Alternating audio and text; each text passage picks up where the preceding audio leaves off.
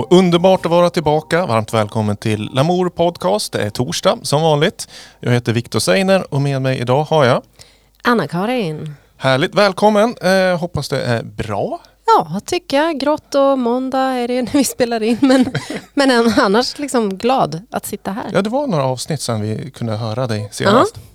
Vi, vi, ska väl börja med att tacka alla lyssnare för förra veckans avsnitt när vi hade inbox special. Vi har ja. fått jättemycket härlig feedback från både lyssnare och eh, de som hade skickat in musik. Helt underbart var det ju att sitta och lyssna hemma på kammaren. Men till nästa gång så kan jag göra en liten shout-out bara. Eh, att eh, vi vill höra ifrån er kvinnor eh, och icke-binära som håller på med musik också. Så jag gör en liten shout-out. Om det är så att man sitter och håller på någonting och som man liksom funderar över, ska jag dela med mig? Så är svaret ja, skicka det till oss. För vi vill höra ifrån bredden. Helt, och vi har bestämt lite i redaktionen att vi kör ett inbox special kvartal, kvartalsvis. Ja. Så det blir en om ja, två, ja, tre månader igen. Ja. Då. Cirka sådär. Men nog om det. Vi har ju också en gäst med oss idag. Varmt eh, välkommen tillbaka ska vi säga till Gävle framförallt. Eh, och men som första gången gästar eh, Lamour Podcast eh, Gustav Jansson från Storum Café. Trevligt att vara här. Härligt. Tack. Du har liksom bråda dagar nu. Du springer från intervju till intervju och postar vinylskivor, kassetter, t-shirts och CD-skivor hejvilt. Ja, det, det blir så när man släpper ett nytt album. Det, det går i vågor det där. Ja men hur känns det? Känns jättebra. Vi har haft en rekordförsäljning så att eh, det är bättre än vad vi någonsin hade kunnat trott faktiskt. Så att, eh, vi är jättenöjda. Jag var inne och stalkade lite grann på sociala medier och såg att ni hade, hade ni öppnat upp för förhandsbeställning vid nyår eller? Ja. Det stämmer precis. På, på själva nyårsafton Ja. när folk var lite pickalurven. Liksom. Precis, satt hemma och var lite liksom musiksugna och tyckte att pengarna brände i fickorna. Ja, vi, vi sålde för 60 000 första kvällen, liksom bara pre-orders. Liksom, så Åh det, herregud.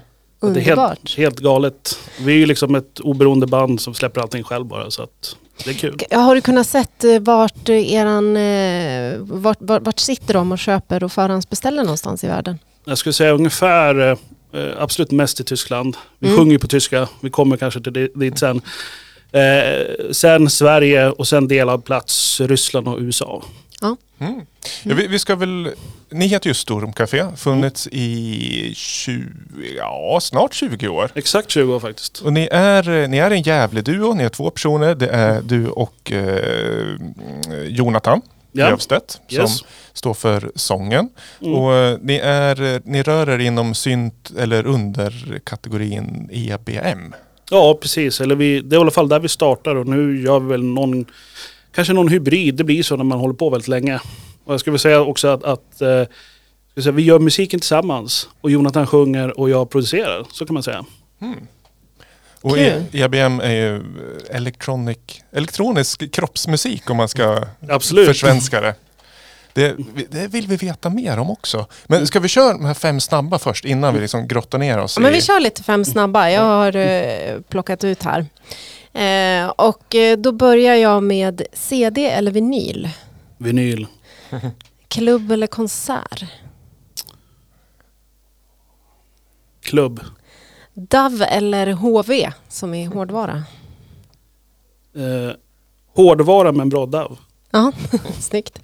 Eh, gata eller skog. Gata. Mm. Läsa bok eller lyssna på podd. Lyssna på podd. Mm. Kul. Det, det var de fem snabba. Det var fem snabba. Ja, ja, då, då, nu Härligt känner vi- levererat eh, snabbt tycker jag. Mm. Föredömligt. Nu vet vi allt om Gustav. Ska Mm. vi fortsätta grotta ner oss i Sturm Café. Ehm, hur, ja men ni startade, ni släppte er första skiva, ah, var det 2005 va? Ja, första albumet. Men sen hade vi släppt ja, diverse eh, egenproducerade CDRs och så innan då. Och varit med på lite samlingar och så. Så att vi började 2001, jag och Jonathan egentligen, när vi gick i högstadiet och eh, eh, gjorde, ja, jag tror att anledningen att vi började göra just Electronic Body Music då, det var ju, den är ju ganska minimalistisk. Det var ju för att vi hade så begränsad utrustning. Så det var liksom enklare att eh, använda typ en kanal till en synt och så trummaskin. Så var man klar sen. Så Ja, man, och det är, väl, mm. det är väl därför vi har utvecklats lite genom åren när vi blivit duktigare och kör mer, eh, lite mer melodiöst. Mm. Men hur, hur var Gävle då? Jag antar att det inte var liksom en blomstrande EBM-scen i stan. Eller fanns det fler inspirationskällor? Ja, vi har nog inte inspirerats av Gävle så, men däremot så fanns det ju faktiskt en klubbscen då. Eh, om du kommer ihåg Klubb Absynt som huserade på Nivå bland annat. Det kommer jag ihåg. Eh, Kungen körde lite syntkvällar också på den tiden. Så det känns ju som att det fanns ju någonting då. Idag, jag tror att alla de som höll på med det där är liksom bortglömda nu. Hela den här liksom syntkulturen har liksom förpassats mer eller mindre till storstäderna. Men Mm. Ja, eller det finns många syntar kvar i stan men Mm. att det blir mer eh, ambient och dansmusik. så är det. Men, men 20 år, jag tycker det är fett. Har glädjen varit konstant? Absolut inte. Nej. Eh, jo men alltså, jag, jag ska inte säga att, den har varit förs- att det inte varit förskräckligt. Men det har definitivt gått upp och ner. Framförallt liksom att, att man eh, har haft perioder man inte haft inspiration. Men Mm. däremot ska jag säga sen vi gick solo, alltså vi gick independent och skapade vårt eget skivbolag. Då, det gjorde vi 2010 och släppte en 7-tums singel då, Coca-Cola Frihet som blev liksom en underground hit eller vad man ska säga. Eh, sen vi gjort- gjorde det så tycker jag att vi har haft ett väldigt bra liksom, flow. Vi har liksom lågintensiv karriär, växt väldigt så här, dynamiskt. Mm. Men, men just det där med att, vad var det då tror du? Var det att ni hade kontroll själva då när ni fick bestämma och liksom göra alla val? Ja, men jag tror det, att, att man, att man gjorde, valde vad man skulle göra, hur skivorna skulle se ut och låta exakt själv. Liksom. Så Mm. att det, det kändes bra. Mm. Jag, har smugit upp en låt för jag tycker att vi, vi måste ju lyssna på hur eh, Storum Café låter eh, 2021. Och det här är hitten från eh, nya albumet, eller singeln. Ja, singeln som släpptes dagen före julafton. Så vi lyssnar. Färnesland heter den.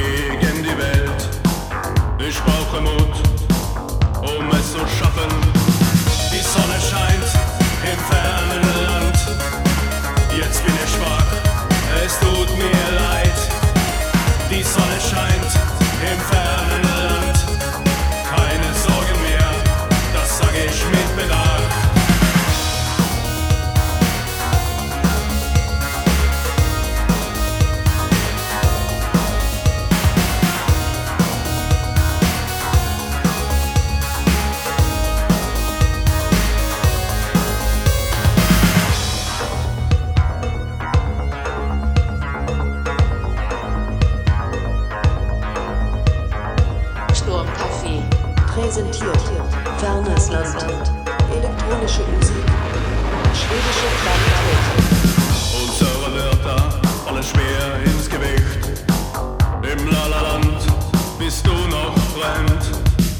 Das wilde Tier, das in mir lebt. Mit dir wird es ruhig sein.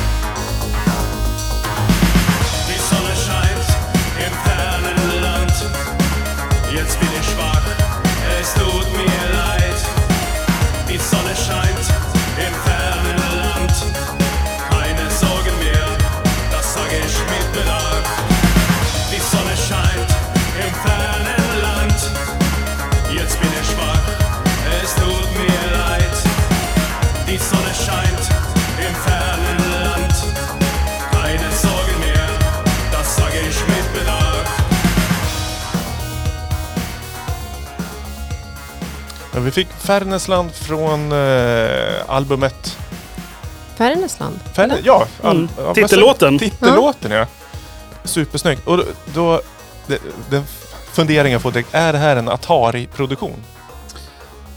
Inte ljudmässigt, men däremot kanske sequencermässigt. För att eh, vi använder ju liksom inga ljud från Ataren, utan Ataren sequencer ju alla, alla, alla syntarna.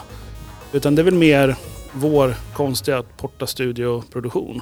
Men det är, det är sequensat med en gammal Atari? Allting är sequensat med gamla Atari. Ah, det är snyggt. Men, för det, jag såg er live för kanske 15 år sedan. Mm. Lucia Rockmusikhuset. Mm. Eh, och då har jag för mig då att jag blev lite... Redan då tyckte jag det var old school att ha en Atari på Mm. scenen. Mm. Snyggt. Så ni har fortsatt liksom på det som, som ni började med egentligen då i högstadiet om jag förstår det rätt? Så har Ja, ni liksom adderat andra grejer med själva portan och liksom, vad ska man säga, workflowet är Precis. kvar. precis. Det vi gjorde egentligen till den här skivan, det var ju att vi, eh, att vi, eh, vi köpte lite effektboxar från 80-talet, lite reverb och kompressor, så att det skulle låta mer genuint. Eh, vi köpte analogt mixerbord, körde allting igenom. Eh, och sen så köpte vi lite nya syntar och så vidare. Så att vi vill liksom få, få till det att, det- att det ska vara, eh, låta lite grann, lite skevt. Och sen är det masterat då på rullband i en studio i USA. Då. Mm. Hur, hur viktigt är det att vara genre-rätt? Inte så himla viktigt för oss egentligen. Vi, vi spelar ju egentligen inte supertypisk EBM utan vi har ju liksom gått vår egen väg. Vi är liksom inspirerad eh, Eh, av kanske mer av Neue Deutsche Welle som är liksom en, en typ av tysk new wave som kom i början av 80-talet. Som liksom sen på något sätt mergades med det som blev EBM genom bandet D.A.F. till exempel. Och vi är kanske lite mer poppiga helt enkelt. Och vi är liksom, det är den vägen vi har gått. Men, eh, Ja, för det var det som min följdfråga då skulle vara. Vad är liksom eh, eh den, vad signifierar EBM? Och hur skiljer ni er? Det, ju, det som signifierar EBM är väl någon form av, eh, det är ju fokus på bassynten, alltså basgångar. Oftast sequensade basgångar. Eh, mm, åtta steps, 16 steps liksom. Eh, loopat om och om igen. Eh, trummaskin eller live-trummor beroende på hur man vill ha det. Och, eh, och så, sång på det och så kanske liksom lite samplingar och sånt där. Sen har ju det där utvecklats naturligtvis. Det finns lite olika skolor in, inom EBM. Kanske lite mer beatbaserad EBM, kanske lite mer punkig EBM. Och sen det som vi gör då som är kanske mer lite ja, svängig, poppig EBM. Vi gör ju egentligen poplåtar med vers-refräng fast i någon form av EBM-plattform då. mm. Och poppigt, då, då är det liksom till exempel att det är en hook i, i sången, i refrängen till exempel. Eller att det kommer in någon syntslinga som när vi fejdade ut här, att det liksom dyker upp något. Mm. Precis, att, att vi kör, kör hookiga refränger helt Mm. enkelt. Det är väl det som är poppigt. Men jag, jag tycker inte att vi, det är inte så här glättig pop utan det är mer, ja, någon kanske lite mer melankolisk fast ändå väldigt hookig pop. Mm. Ja, jag får, jag får lite Italo-vibbar i vissa låtar också. Mm. Eh, vi har fått äran att lyssna på albumet här innan. Jag tror min favorit är Disco Lead. Mm. Den är verkligen discoaktig. Men är det självklart att man ska sjunga på tyska? Var, var det ens en diskussion liksom? Absolut inte. Det är ju lite lustigt. För, för mig, vi har gjort det i 20 år, det är självklart. Men för, är man inte, har man inte aldrig hört oss förut så måste det ju framstå som lite udda, lite märkligt. Liksom. Men det var ju att våra förebilder sjöng på tyska. Eh, vi lyssnade mycket på band som eh, Duff, eh, Keine Ahnung, eh, Berlin Express och så vidare. Och eh, vi tyckte det lät coolt helt enkelt. Mm. Och Jonathan då som sjunger, han eh, läste tyska både högstadiet och gymnasiet. Så att eh, vi sa varför inte? För vi tyckte liksom engelska kändes lite blasé, lite för typiskt. Svenska eh, tyckte vi inte var tillräckligt häftigt. Så att det blev tyska. Så Mm. att, och vi har kört det och stenhårt. Och vi har ju spelat väldigt mycket i Tyskland och säljer ju framförallt våra skivor till Tyskland. Och eh, även om liksom typ det är lite kanske något grammatiskt fel i någon låt och sådär så sjunger tyskan ändå med det och tycker att det är kul. De Ja. köper det liksom. ja. Nej, jag tycker det är självklart att det är på tyska. Alltså, jag bara tänkte hur ni såg på det. Mm. Jag, jag tycker det var härligt. Jag berättade, jag satt och lyssnade på hemmakontoret. Det, var, det gav en, liksom, en, en framåt energi. Ja, och eh, trots mitt tyskklingande efternamn så kan jag ingenting. Eh, förutom att eh, den här stående ordvitsen om vad bagarna i Tyskland säger när de kommer till jobbet på morgonen. Ja, glutenmorgen. Ja, just det. Ja, jag har dragit den för. Jag ber om ursäkt, men jag, jag ska försöka få in en ordvits ändå. Men vet du, du har också tagit med, jag tänkte vi ska gå vidare till nästa låt Mm. som är en inspiration Mm. till, är det personligen eller är det liksom eh, till bandet? Eh, Både och ska jag säga. Kanske mer mig än Jonathan då. Ehm, rent produktionsmässigt och sådär. Det är ju eh, det är ett band som heter Degné Volonté. Som de har funnits ungefär 25 år. Jag har ju följt dem de senaste 15 åren. Och de spelar en väldigt lite skum genre som heter militärpop. Mm. Även om de på senare år har gått mer åt synthållet. Eh, och den här låten är väl hyfsat syntig, eh, vad ska jag säga. Fast lite mer organisk ljudbild. Eh, det har väl inspirerat mig just i lite episk musik kan man kunna säga. Och eh, jag har sett dem live några gånger. Det är lite roligt för att eh, deras enda spelning de har gjort, det finns en Lamour-koppling alltså. För deras enda spelning de har gjort i Sverige var på Kalabalik på Tyrolen samtidigt som Motormännen. Aha! Grymt. Ja, är, är det lite franskklingande namn? Ja, Så nu, de är precis. från Frankrike? de är från Frankrike och Den här låten är väl från 2012. Okej. Okay. Ja, den heter i alla fall Invisible och vi lyssnar. Mm.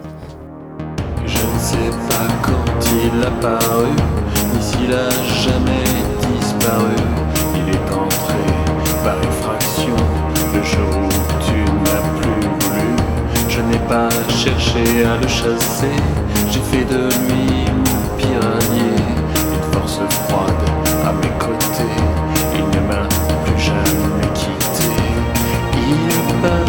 tú.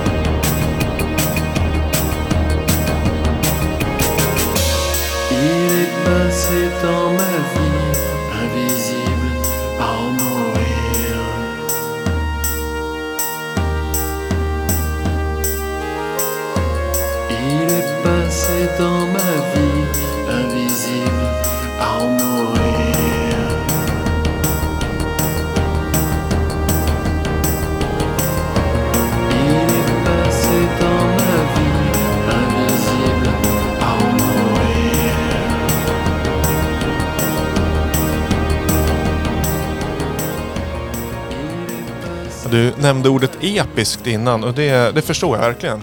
Det militäriska kanske jag inte riktigt kopplar. Det är, ju- det, det är ju, den här låten är kanske lite nedtonad på det, men det är mycket trumrytmerna, mycket toms och eh, liksom sådär. ma- Marschtakter. Marsch, Ja, och på scen så kör när de kör live då, så kör de ju väldigt mycket på det. Då. Så att, eh, det, och de har liksom en, en snygg militärstil. Ungefär som de kommer direkt från Charles de Gaulles eh, eh, bankett liksom. Mm, mm. Ja, men det, det är mycket militärkopplingar, eller så här, totalitär eh, kopplingar till EBM i stort. Mm. Hur, hur, eh, eller är det liksom den, den här industriådran som liksom Ja, Det återspeglas? det har väl mycket att göra med, med bandet Front 242.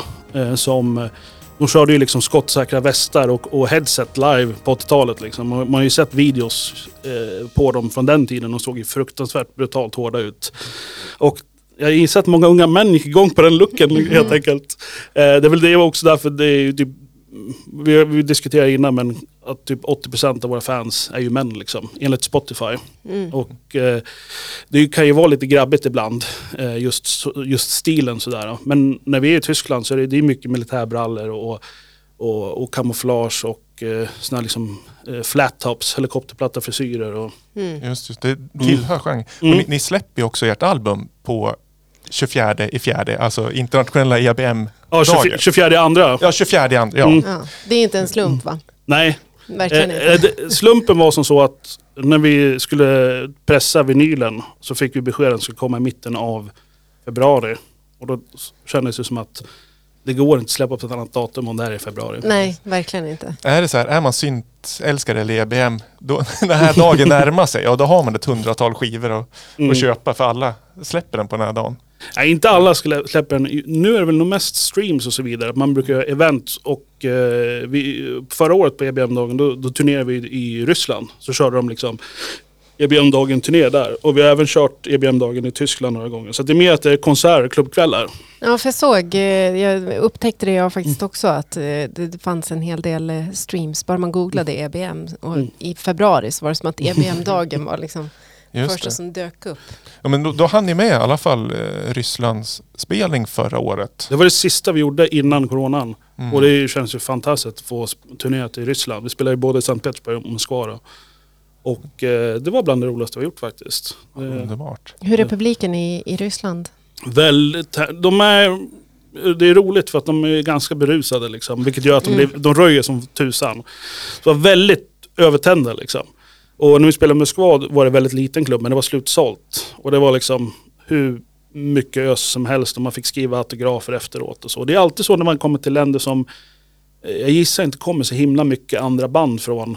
Eh, alltså eh, deras favoritband får man inte se så ofta. Typ Ryssland, vi har även spelat i Mexiko, Peru och så. Det är liksom alltid extremt mycket omkring. Liksom med att man ska träffa fansen och, och de har så meet and greet och mycket Mm. sånt där. Men när, när ni kör en sån liten turné, är det någon, någon promoter i Ryssland som liksom har tjatat eller liksom försökt få till turnéer? Eller är det ni själva som söker upp spelställen? Nej, vi har, vi har aldrig sökt upp något spelställe faktiskt. Det är alltid de som kommer till oss. Och det här var det, det här fallet var det en, en tjej då i, i Sankt Petersburg som är från Moskva som arrangerade båda spelningarna. Hon följde med oss även till Moskva och liksom följde med hela tiden på, på turnén och tog hand om oss och så. Då. Så åkte vi, provade att åka rysk snabbtåg då, mellan Sankt Petersburg och Moskva. Det var Gick det snabbt? Eh, ja, det gick, det är väl ungefär som i, i, lite snabbare än Sverige, men det man mest blev fascinerad av det var liksom att det var tre säkerhetskontroller för att komma ut till plattformen. Det var Ah. som att gå i, i en flygplats. Okej. Och det var jobbade extremt mycket människor på tåget. Så- Och det var en eh, konduktör i varje dörr som klippte biljetter. Liksom. Det var ett långt tåg. Så. Men du, du sa lite tidigare vi började spela in att du kan, eller du läste ryska som, som ung. Ja, jag läste ryska i gymnasiet. Eh, Var väl inte jätteduktig på det, men man, jag kan ju fortfarande läsa kyrilliska och det var ju eh, det var en hjälp kan jag säga när man var i Ryssland. För många kan ju inte engelska överhuvudtaget och det fi- finns inte så mycket skyltar på, på engelska och så. så att, men vi hade ju bra hjälp hela tiden så vi var ju väldigt bra omhändertagna. Just just det. Men hur, för du, till vardags är ju du chef på ett företag och du har bott i Lund under många år och Jonathan har då bott här i Gävle. Är, eh, jag antar att det är svårt att få till tid både för produktion och turnéer. Är det en stor, vad säger man, en kölista på att få boka Stormcafé runt om i världen? Jag skulle väl inte säga Turnéer är väl det enklare egentligen. Och Jag menar, när vi säger turnéer då kanske vi kör två spelningar på en helg. Liksom. Alltså vi, det är det som man hinner med. Ehm, eh, och det är, ganska, det är nästan perfekt att köra en lång helg. Alltså, man orkar ju inte mer.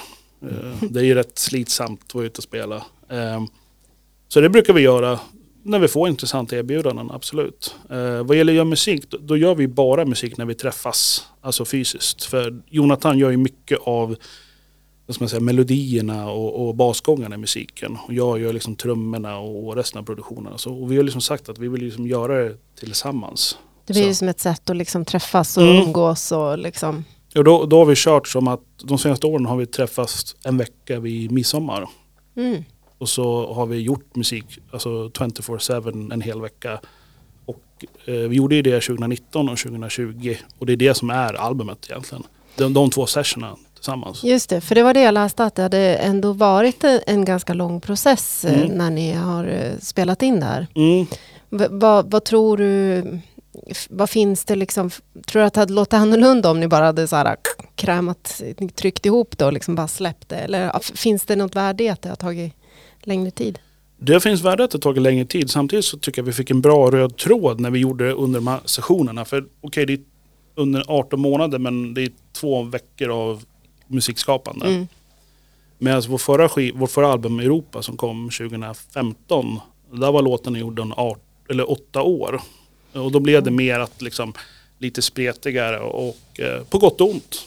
Ja, men för jag tänkte fråga just, ert debutalbum Så selig så schön, utgiven på Progress Production, kom ju då 2005. Mm. Och sen så tog det tio år till Europa Mm. kom ut. Men det var, det var inte så att det var tomt och sen gjorde en album utan det, det var en process som pågick under åtta år. Då. Precis, och vi släppte ju EPs och singlar under den här perioden. Till och med ett, ett Rarities-album, alltså med rariteter, B-sidor och så vidare. Tre till och med va? Om jag... Den, ja, den tredje kom väl nu i december? I, eller Eh, i nej. 2020? Nu ska jag se här, de kom under våren båda två tror Ja, jag. våren. Ja, Mm. eh, men, Men, den, förra året i alla men, fall. men den första, den kom ju 2011 tror jag. Eh, som, då var det som en het album. De här blev det som mini-EP som släppte i samband med eh, Bandcamp Friday. Ja, ja, jag förstår. Mm. Men jag måste ju fråga, det här, jag är lite stolt för mitt, mitt första officiella släpp någonsin är ju en remix på, från ert debutalbum 2005.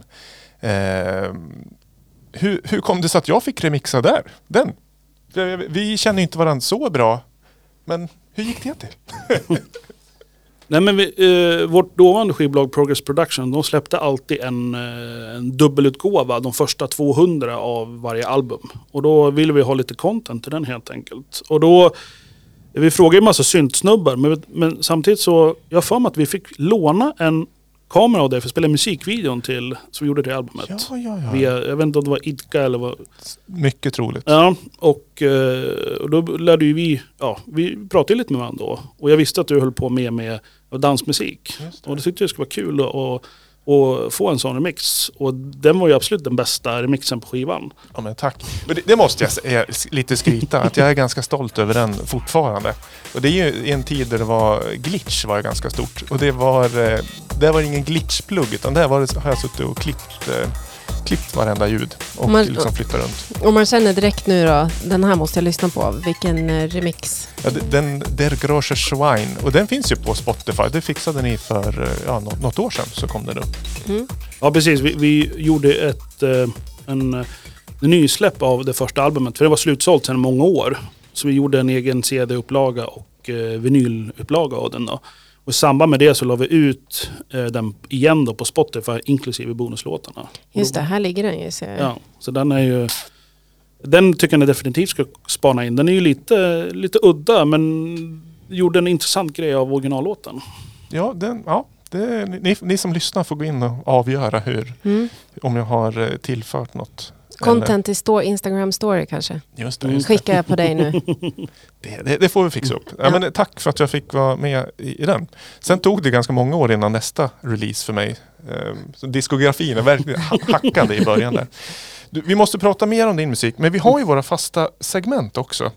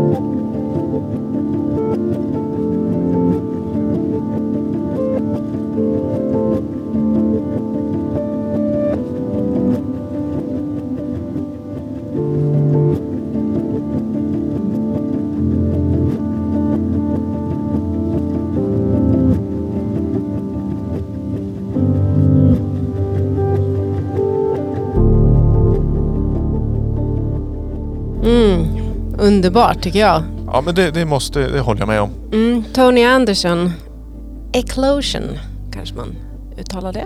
Tony Andersson, det låter ju som att det skulle kunna vara gjort här ute i, i Valbo. Ja, exakt. Tänk om det vore så väl. Nej, han eh, verkar vara en eh, amerikanare eh, bosatt i LA. Så man undrar ju liksom var han fick inspirationen till den här musiken. Annars det här tycker jag låter liksom isländskt och eh, mera liksom kargt kanske. Mm. Ja, vi brukar ju gnälla lite på amerikansk ambient, att de alltid ska slänga in en elgitarr för mycket och en eh, trummaskin för mycket. Ja, och, och gärna någonting som blir alldeles mycket så här new age eh, cheese, tycker jag. Men det här tycker jag höll sig liksom på rätt sida vackert. Mm, och vad, ditt segment är... Ja, modern eller classical är eh, taggen på den. Eh, och jag tar med mig en eh, låt som jag tycker eh, befinner sig eh, i någon liksom gränsland mellan modern och classical. Så förhoppningsvis så försöker jag hitta liksom en samling låtar som, som är mer än, mer än klassiskt och inte för modernt. Vagt sammanfattat helt enkelt.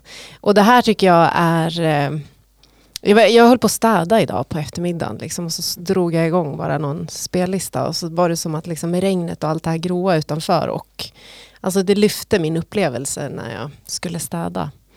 Det kan, jag- kan jag tänka mig. Ja, och jag tyckte inte det var, det finns nästan alltid, så tyck, eller nästan alltid, men väldigt oftast tycker jag liksom att det finns någon sån här liksom vemodig eh, känsla eller sorgsen kvalitet. Men det här tycker jag fann jag lite hopp i. Mm. Eh, ja, jag, vill ni tillägga något? Det Ja, jag- finns ingen fråga i det här. Typ. Ja, jag, jag, jag, jag vet inte, jag tycker att den kändes väldigt mycket LA ändå. Det känns lite grann typ soluppgång på beachen i, ja, eh, inte vet jag, Venice eller någonting. Eh, Mm. Och, och eh, ja, ny gryning på något sätt. Ja, men kanske. En liten elektronisk emo-komponist Ja. i LA då. Ja, Mm. ja. Som vill skildra en so- soluppgång och en önskan om en lite ljusare framtid kanske. Det kommer ju en, en remix ifrån mig, får man avslöja det? Ja, Eh, absolut. på ljudvägg, eh, där jag fick eh, sätta tänderna i hans liksom, minimalistiska piano eh, stycke.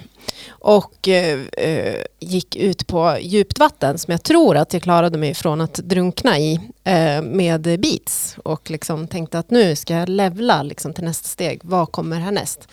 Och eh, den här vill man ju remixa, särskilt på slutet när det också kommer in den här baklänges.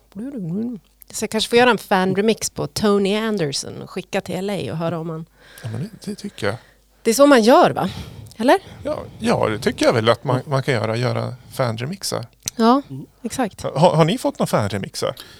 Eh, vi har fått fanremixer, eh, men oftast hör de faktiskt av sig och frågar om de kan få göra en remix. Men däremot har vi fått en del covers, så det tycker jag är kul. Oh, Det är ju faktiskt, eh, det har väl att göra med att vi har, vi spelar ganska simpel, simpel musik liksom. Att det är liksom lätt att göra covers på.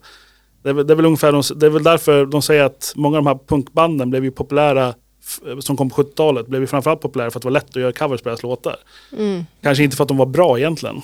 Vad får ni för, vad, vad befinner de sig i för genre de som skickar covers? Då? Är det liknande eller kan ni få liksom en singer-songwriter rendition? Det hade ju varit fantastiskt. Vi har faktiskt, nu när du säger det, vi har faktiskt fått eh, eh, folk eh, rendition av, eh, av två av våra låtar. En, eh, en kille i Stockholm som, som gjorde ja, lite folkaktigt då, med akustisk gitarr och han la på lite effekter och sådär. Men de var faktiskt riktigt bra. Han, eh, vet du det, det är ganska kul. Jag, tror att de finns på Soundcloud.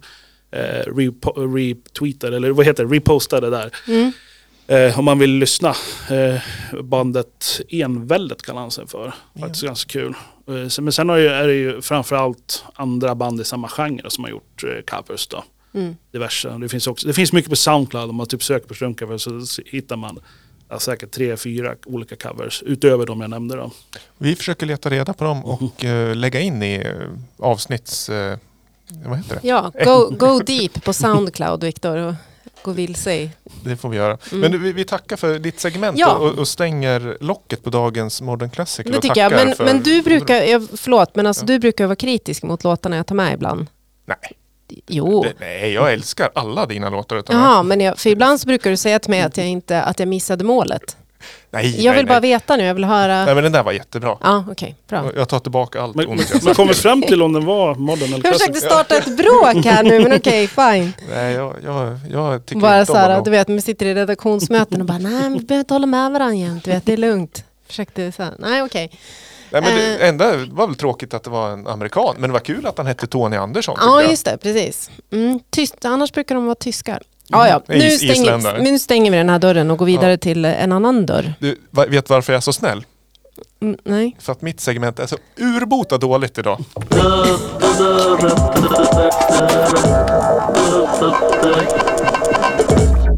Slim smala skiva presenterar en eh, både smal och dålig skiva dagen till ära. Spännande. Hej! Det är väl tjusig musik du lyssnar till just nu. Den kommer från en elektronisk orgel. Vi vill nu underhålla dig lite med några vackra och klangfulla toner. Sätt dig till rätta, slappna av och lyssna noga. Som ägare till en elektronorgel har du ju redan upptäckt denna behagliga källa till musikalisk glädje. Elorgelmusik tillfredsställer inte bara din skaparglädje utan ger också dina vänner och familj chansen att dela många trivsamma timmar. Idag har många människor världen över nöjet att ha en elektronorgel i sitt hem. Vi vill nu tala om för dig hur du kan få ännu mera glädje av din elorgel och hur du kan förbättra ton och klang. Du kan ge din hemmaorgel en konsertsals fylliga ton och klangrikedom genom att ansluta ett separat Leslie tonkabinett.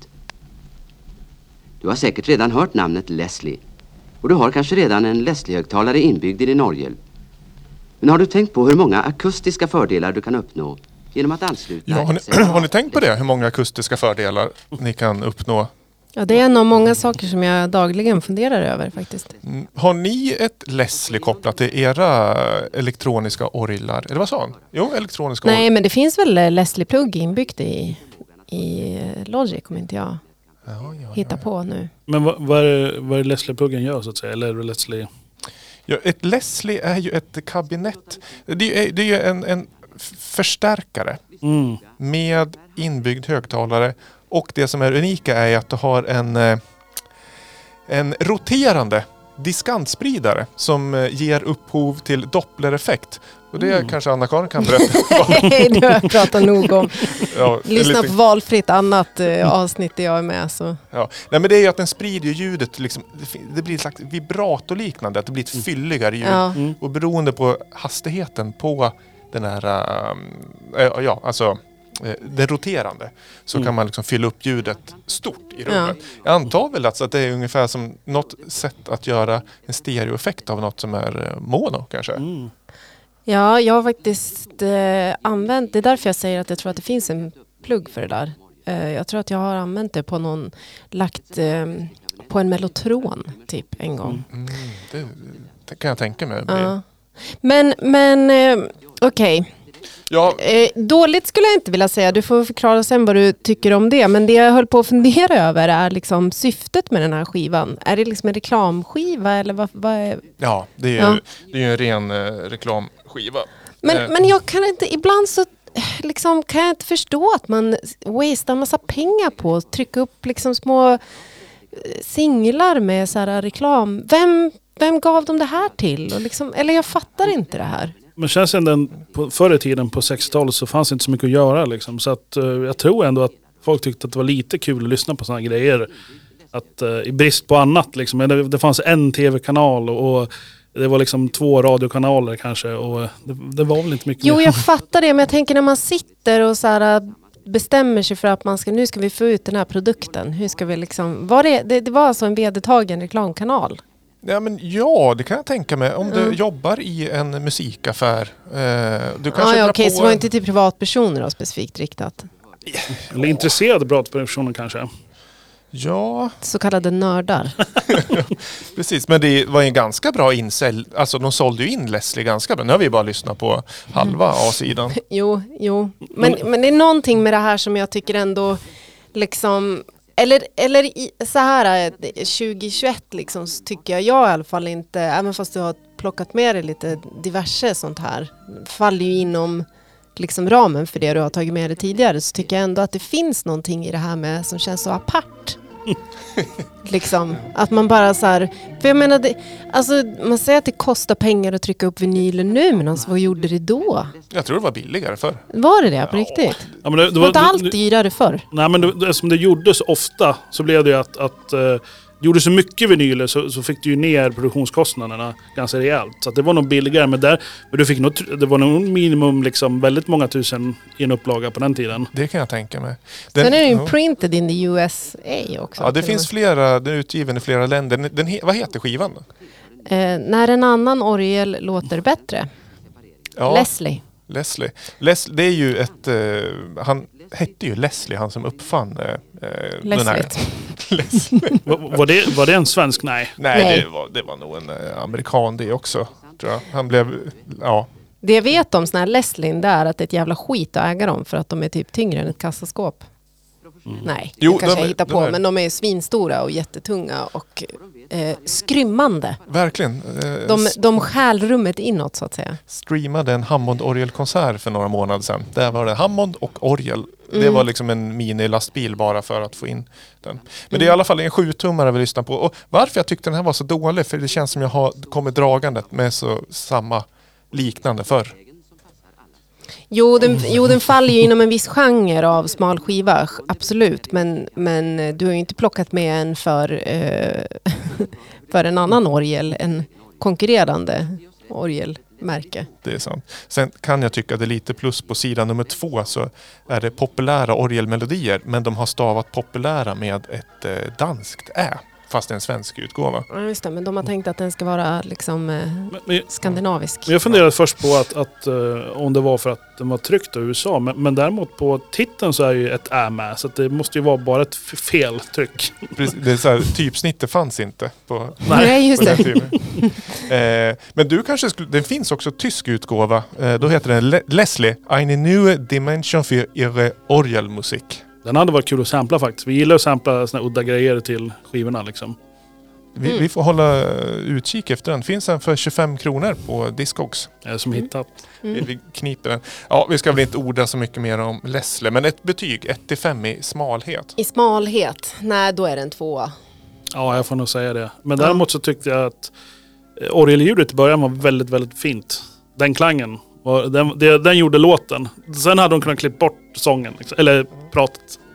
Och här får vi klassiska brud... Eh, Brudmarschen, ja. Ja. Mm. Ja, men här hör vi eh, att Leslie eh, Ja. gör skillnad. Det låter väldigt bra ändå. Mm. ja, vi, vi stänger... Stänger, vi stänger lådan. Ja. ja, men roligt. Tillbaka till ordningen kanske vi ska säga. Prata med Gustav och eh, Sturmcafé.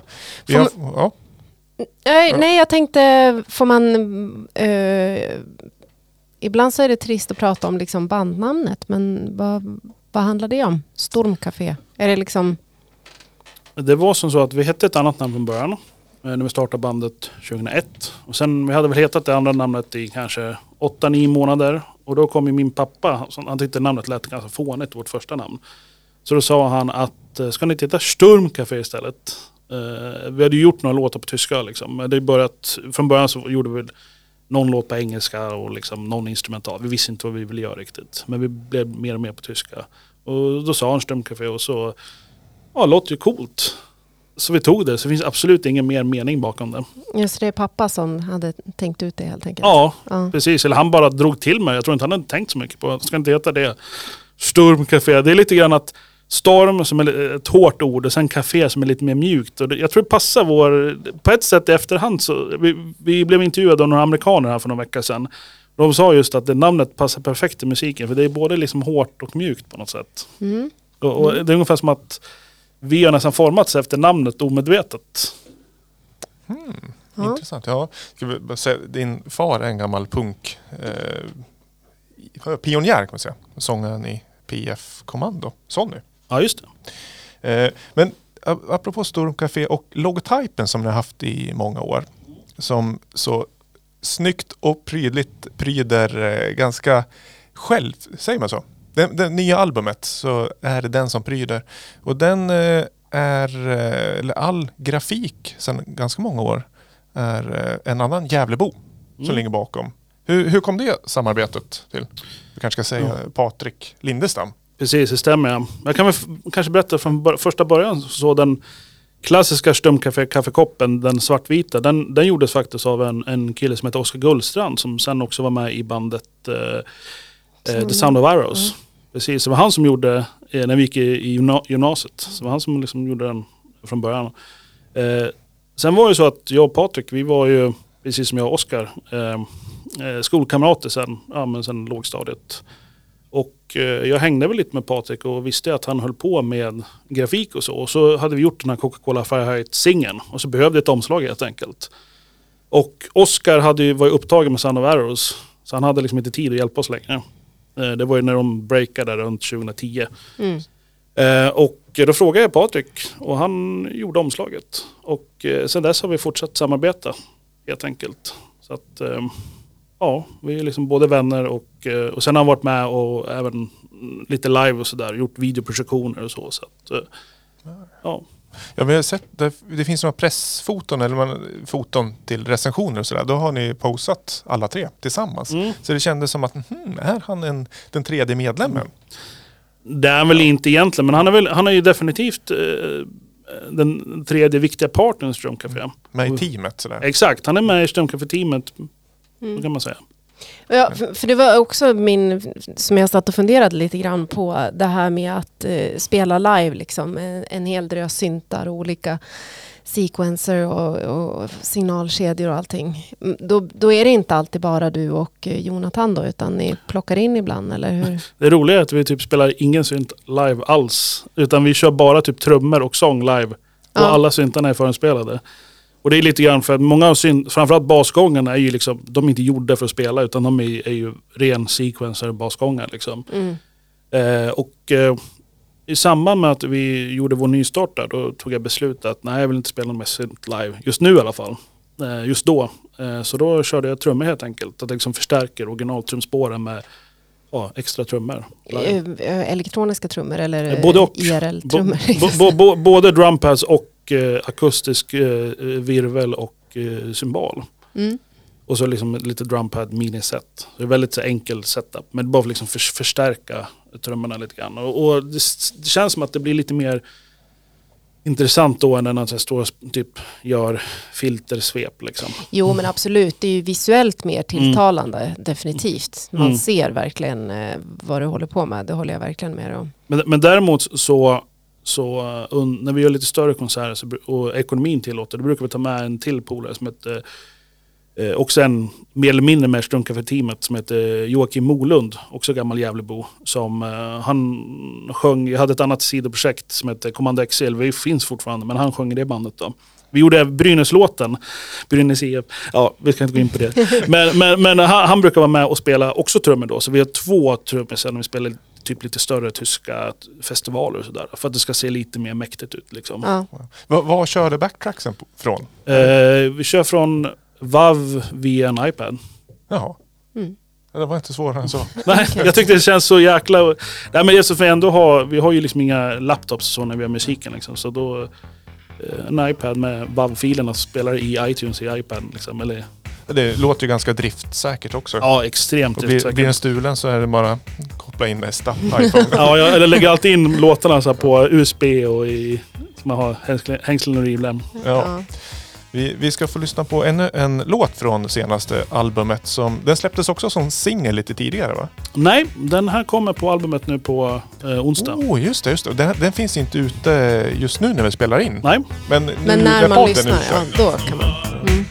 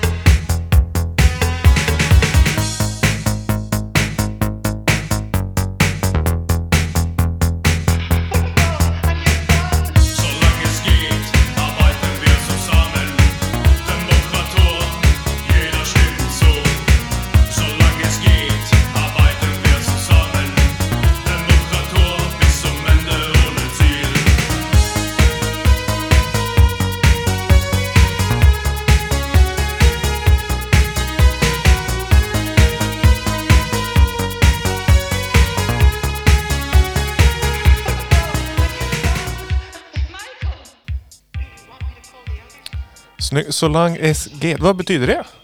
Så länge det är möjligt. Aha, och vad, vad handlar låten om?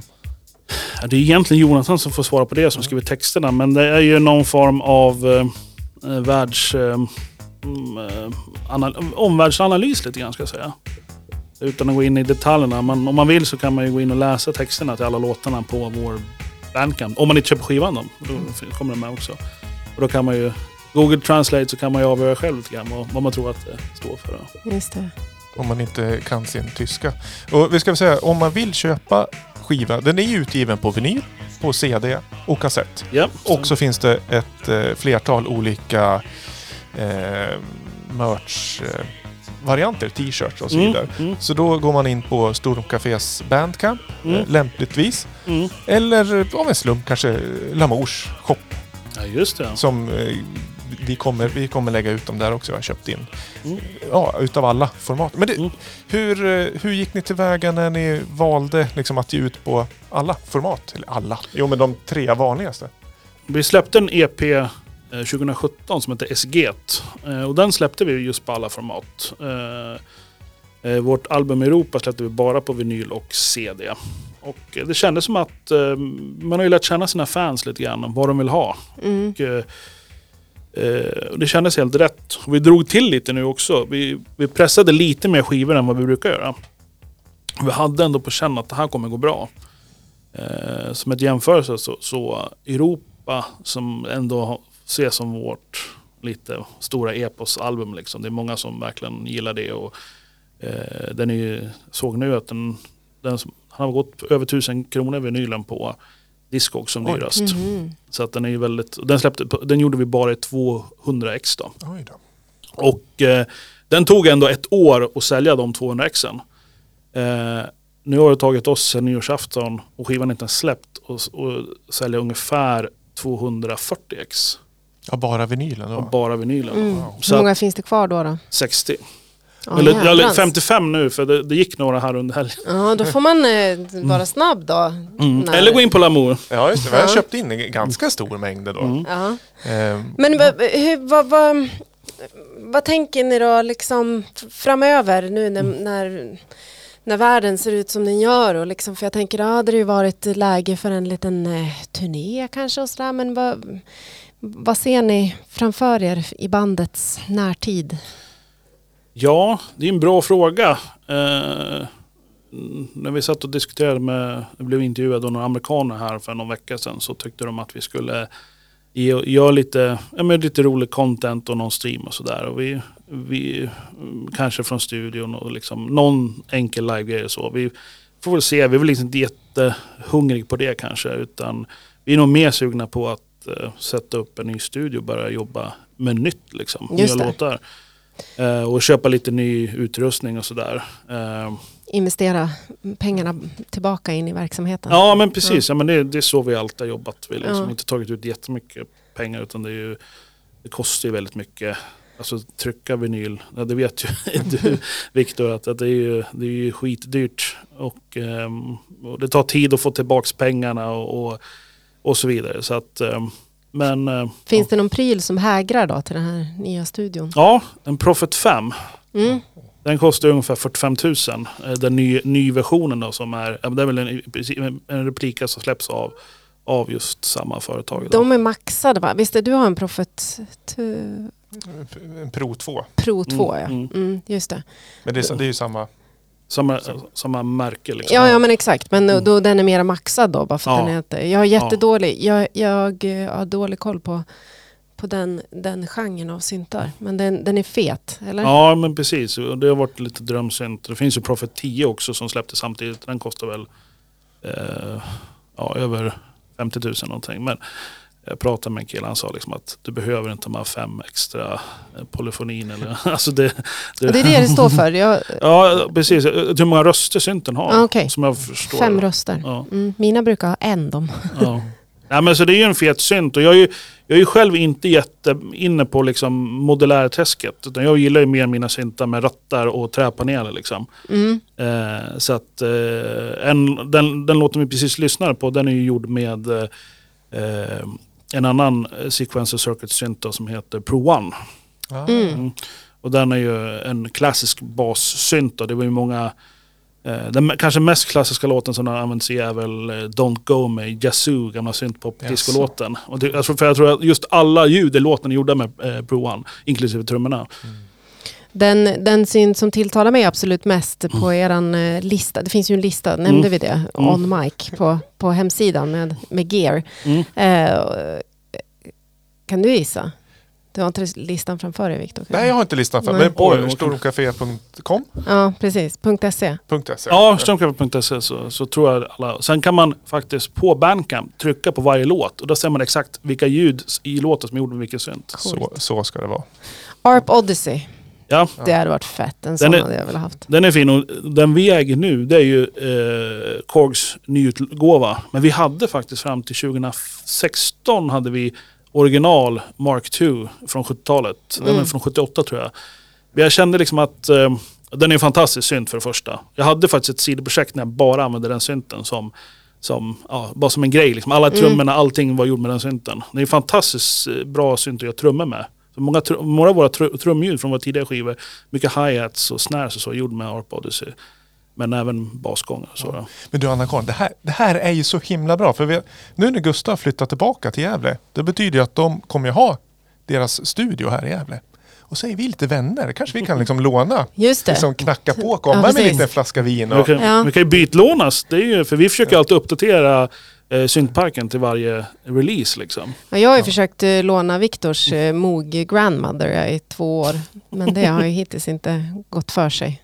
mm, Mm. nej, men vi kan göra det. Vi kan vi får väl se om du är mera givmild än vad Viktor är. Precis. Ja. Ja, nej, men kul. Men hur, hur känns det då att vara tillbaka i Gävle efter, vad, vad sa vi, tio år på bortaplan? Ja, precis. Åtta år i Lund och två år, ja, ett och ett halvt då i Östersund. Eh, det känns bra ändå. Det är ju en omställning såklart. Jag menar, att ha 30 minuter till Köpenhamn i Lund eh, och kan gå på konserter där. Ja, nu är det ju strunt samma såklart. Men om vi pratar pre-corona. Fantastiskt. Att, eh, men eh, det är ändå kul att vara tillbaks. Min bandkamrat, min familj. Ja, eh, Gävle liksom. Det är ändå där man kommer ifrån. Back to the roots. Vad, vad hoppas du på eh, post-corona då? Eh, en eh, eh, syntklubb i stan eller en...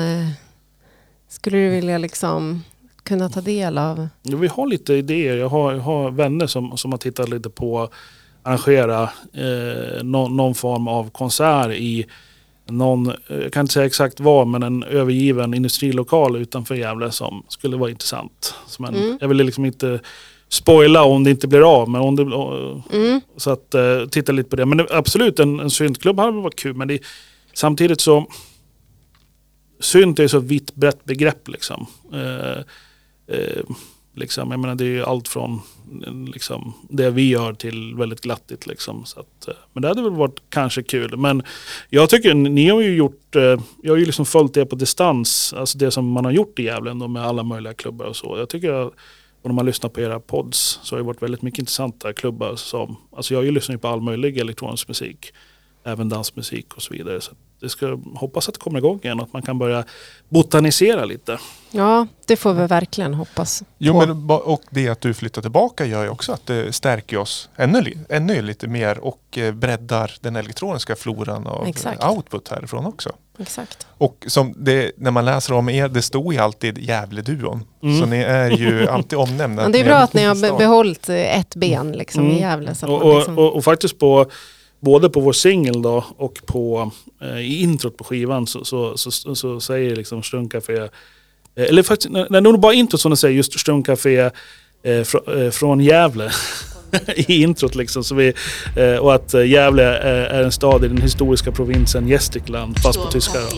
Så att vi, Gävle represent liksom. ja, det gillar vi. Snyggt. Och apropå det, så eh, aktualiteter som är kopplade till staden eh, primärt, eller liksom musik. Sådär. Eh, Kör. Den så kallade midi-tavlan.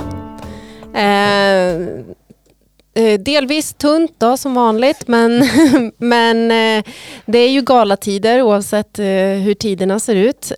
Och den 26, är det lördag det? 26, 26 fre- februari, fre, ja, fredag 26 februari eh, så går ju manifestgalan av stapeln. Och då eh, finns det en tillhörande efterfeststream att kunna ta del av. Oh, en, digital efterfest. Mm, precis, och där så dyker det upp ett antal kändisar, bland annat eh, Nils Gordon, Maneten, Slimvik och eh, Graham Dunning samt även undertecknad. Eh, från lite streams som har pågått under året 2020, Bell. Ja, någon best, best of eh, streams. En Mm. potpurri med svenska stream, eh, ja, snippets från streams Mm. där vi är med. Så att den streamen som jag gjorde från din studio under samma minifestival då som även du och Graham spelade på distans, den får man I höra ifrån. från i våras. Ja, i april. Ja. Mm. Det är, vi, vi har ingen nominering i år i Manifest. Jätte, jätteledsamt. Men Mm. eh, vi håller tummarna nästa år att ja, men, eh, både vi från Lamour och Sturm Café är nominerad på Ja, det tycker jag. synt. Då, tycker jag. Det blir inte för mycket begärt. Nej, definitivt Absolut. inte. Låter bra. Har vi något mer evenemang? Eh, inget övrigt som jag har liksom eh, hittat. Eh, Ja, men en per vecka, det är, det är bra tycker ja, jag. precis. Har, har ni inga streams på gång eller något? Ja, det är ju på onsdag då så är vi med i en eh, sån här IBM Day stream. Eh, Med, kommer med intervju och lite, lite eh, live, eller live-videos helt enkelt. Så det Mm. blir lite en release-fest nästan kan man säga. Wow. Mm. Så att man, man jag jag minns inte exakt vad den heter nu men man kan följa den via vår Facebook. Där finns länken till den.